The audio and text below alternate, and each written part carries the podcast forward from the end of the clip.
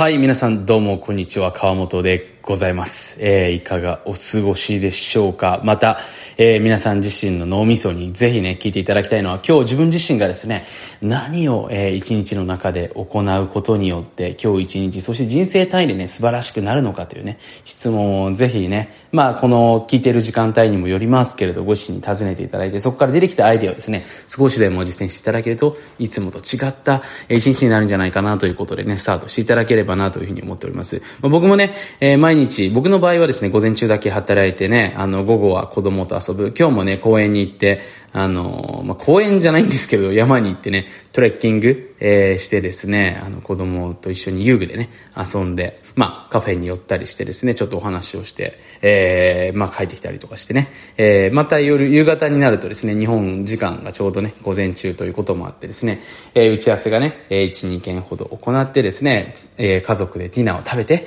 えー、美しい夕日を見ながらですね、あの、家族でいろいろとね、これからやりたいこととか楽しい会話をして、えー、その後ゆっくりして過ごすというね、えー、そんな僕は一日を今送らせてもらってるんですけども、そんなね、えー、毎日もやっぱりね、続けていくとですね、もう当たり前になってくるわけで、別に当たり前が悪いことじゃないんですけれども、やっぱり僕たちの人生でね、少し格別にしていく、こういうやっぱテクニックにが必要なわけですよね。昔、矢沢永吉さんがね、あのー、アサヒビールだったかな、プレミアムモルツの CM だったと思うんですけれども、あのー、普通の一日を格別するのは簡単っていう感じでね、ビールをプシューっていう風にやって、あのー要は時間っていうものをね、格別にしていくための話したんですけども、僕はああいうの結構好きでね、毎日一つのアイディアを実践するだけで結構一日が変わったりするわけなんですね。僕も最近だからね、最近本当はね、あんまり外に出かけること朝ないんですけど、昔はね、よくカフェで仕事っていうのやったんですけども、今は、今はというか最近またちょっとね、あの、お気に入りのね、あの、テラスカフェがあるんですけれども、そこに出かけてね、えー、まあちょっと、あの、iPad 持ってってね、いろいろと執筆だったりとか、最近はまあ赤ペン入れ、本のやってるんですけれども、それやっていくとやっぱり変わっていくわけですね。なのでぜひ今回これ聞いてくださってるあなたもね、えー、そういったちょっと一日の中に工夫してみるのも一つね、テクニックとしてありなんじゃないかなというふうに、えー、思っている次第です。まあ今日はですね、そんなわけなんですけれども、よく、まあ僕のメールマガジンの読者様からね、頂戴する質問、最近結構増えてきましたね。で、多いの質問に答えていきたいというふうに思っておりますが、えー、今回のテーマっていうのは海外移住ですね。海外移住の進めということで、えー、実際には僕自身はですね、24の時に、まあ自分のね、ビジネスの方を仕組み化することに成功したのでね、えー、いつでもどこでもね、仕事ができるのであれば、じゃあ日本にいなくてもいいんじゃないかということでね、えー、実際に海外を転々とするようになったわけですね。で、ちょうどその1年後、えー、25歳の時に僕は結婚したんですけれども、結婚後にはですね、えー、妻と、えー、年間の半分は海外で過ごす、まあ、無期限ハネムーンと称してね、一番最初にスペインから始めてったんですけれども、スペインのバルセロナ1ヶ月住んでみて、なんか変わるんじゃないかなと思って、要はめちゃめちゃ変わっていくわけですよね。で、その後ね、まあ、オーストラリアに行ったり、ヨーロッパに行ったりね、まあ、東南アジア、マレーシアに行ったり、いろんな国でね、1ヶ月程度、えー、過ごすような生活を送ってたんですけれども、まあ、やっぱりその、住むことによってですね、いろいろとやっぱり見えてくるわけですね。で、もちろん日本が悪いわけじゃないんですけれども、やっぱり日本ってね、世界で見たら本当に小さい国なんですよね。で、日本自体の可能性っていうのはね、もちろん無限大にあるというふうに僕自身思ってますし、だからこそこういったね、番組をやっているわけなんですけれども、やっぱりその自分の可能性を育てていくっていう観点で見たときに、やっぱりね、日本だけに頼っていくっていうのはちょっともったいないんじゃないかなっていうことを思うわけですね。で、僕一番最初に行った国がアメリカでね、20の時に海外留学、まあ、あの大学中にね、留学したんですけど、そのやっぱり1ヶ月ちょっとの時間っていうのは、ものすごくやっぱその後の時間に大きな影響を及ぼしていったわけですよね。で、そこからね、やっぱり自分自身の力でね、人生をすごくさせていくこともそうなんですけれども、まだ見ぬ世界っていうのをしっかり見て、それを取り入れていくことによって人生が素晴らしくなっていくんじゃないかなというふうに思って考えてたわけですね。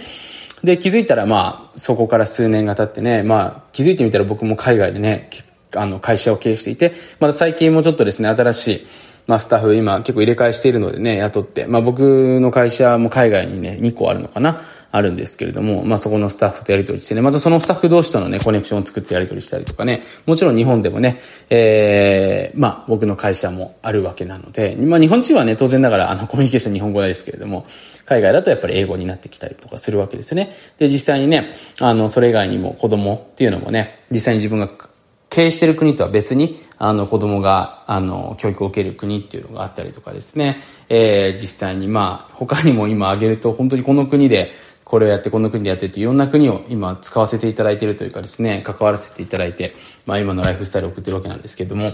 まあやっぱりね、こう日本っていうものになかった本当に世界にある素晴らしいものをですね、こうバランスよく取り入れていくことによってね、非常にですね、濃い人生が送れるんじゃないかなというふうに思うわけですね。だから今回これ聞いてくださってるあなたもそうなんですけれども、まあ特に今ビジネスがある程度その、モバイル化できる人ですよね。モバイル化っていうのはインターネットでできる人っていうのはやっぱりどんどん海外に僕は出ていった方がいいのかなというふうに思うわけですね。それはね、まあ結構海外移住って見るとですね、コストの安さっていうのをね、結構優先して移住する方っていうのは結構多いんですけれども、僕的にね、ちょっとそういう国に行くのってのはあんまりお勧めしてなくて、要はどういうことかというと、その国にいる人たちの愛国心レベルが高ければ高いほど、その国の幸せレベルって高いんですよ。北欧とかって結構今移住するのってすごく難しいんですけれども、だからこそね、北欧のことを好きな人たちが多いんですよね。で自分のこと好きな人たちが多いからこそ、その国のことを考えて皆さん行動するから、そこがハッピーな、え環境になってくるわけですね。だからそういった観点で見るとね、どういう国に行くべきなのかっていうのなんとなく分かってくるわけですね。で特に近年ね、えー、その治安の良さとですね、コストの安さというところで結構アジアがね、割と人気だったりするんですけれども、僕的にはですよ、まあ昔滞在してて思ったんですけど、その好きじゃなくて、ただ安いから住んでいるっていう人たちだけいるとね、やっぱ人って飽きてきちゃうわけなんですよね。だからそういった部分でね、ちょっと僕的にはコストだけで考えていくっていうのはあんまりお勧めできませんよっていうところをちょっとね、えー、覚えておいてもらえるといいんじゃないかなと思います。よくファイヤーとかでね、その、まあ日本よりも物価が安い国に行けば、そんなに収入なくてもですね、資産なくても生きていけちゃったりするわけなんですよ。例えばマレーシアとかだったらね、12、3万とか払えばですね、結構大きな、あの、部屋を借りられて、しかもお手伝いさんとか入れることできるわけですよね。まあでも、例えば僕がいるような、あの、地域だとね、12、3万だと多分家、まあ借りられるんですけど、どこ、すごいボロボロなところだと思うんですよね。なので多分そこの6、7倍ぐらい、えー、すると思うんですけれども、やっぱそれくらい違うんですけれども、それ以上にやっぱり、あの、この国を好きな人たちが多かったりとかね、まあ、イーチアザーの空気が流れてたりとか、やっぱりそのに、その、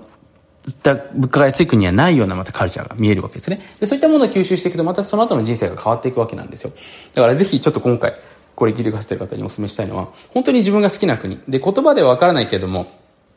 まあ、その子の国の人たちが好きなところですね。そういったところをですね、まず一つヒントに選んでみると、あの、かなりいいんじゃないかなと思います。結構ね、海外、あの、行かれて戻ってきちゃう人も多いんですけど、それの一つっていうのはやっぱり、その、やっぱお金だけで選んじゃうからですよね。本当に自分が好きな国でね、その国の人たちと関わっていきたいな、この国もっと知りたいな、貢献したいなっていう気持ちが出てくればですね、えー、帰るっていう選択肢はなくなってくるわけなんですよ。むしろそこで吸収して、えー、自分ができることをまた日本に持ち帰ってこようっていう発想になってくるので、そういうステップを組んでですね、行っていくと、実はものすごい、あの、良い海外での時間っていうのは流れるんじゃないかなというふうに思っております。で、ここでね、まあ一つ出てくるのはやっぱり仕事ですよね。仕事。で、えー、次に出てくるのが、まあ家族。まあ家族ですよね。で、家族のやっぱり理解を得るっていうところもそうなんですけれども、家族っていうところですね。で、基本的にこの二つさえクリアしてしまえば、あとは問題ないわけですよね。僕もね、もちろん親もいますし、自分の父親は、えこれ話したことあるかと思うんですけれども、えー、十数年前にですね、僕の父親脳出血の方を、え、起こしてですね、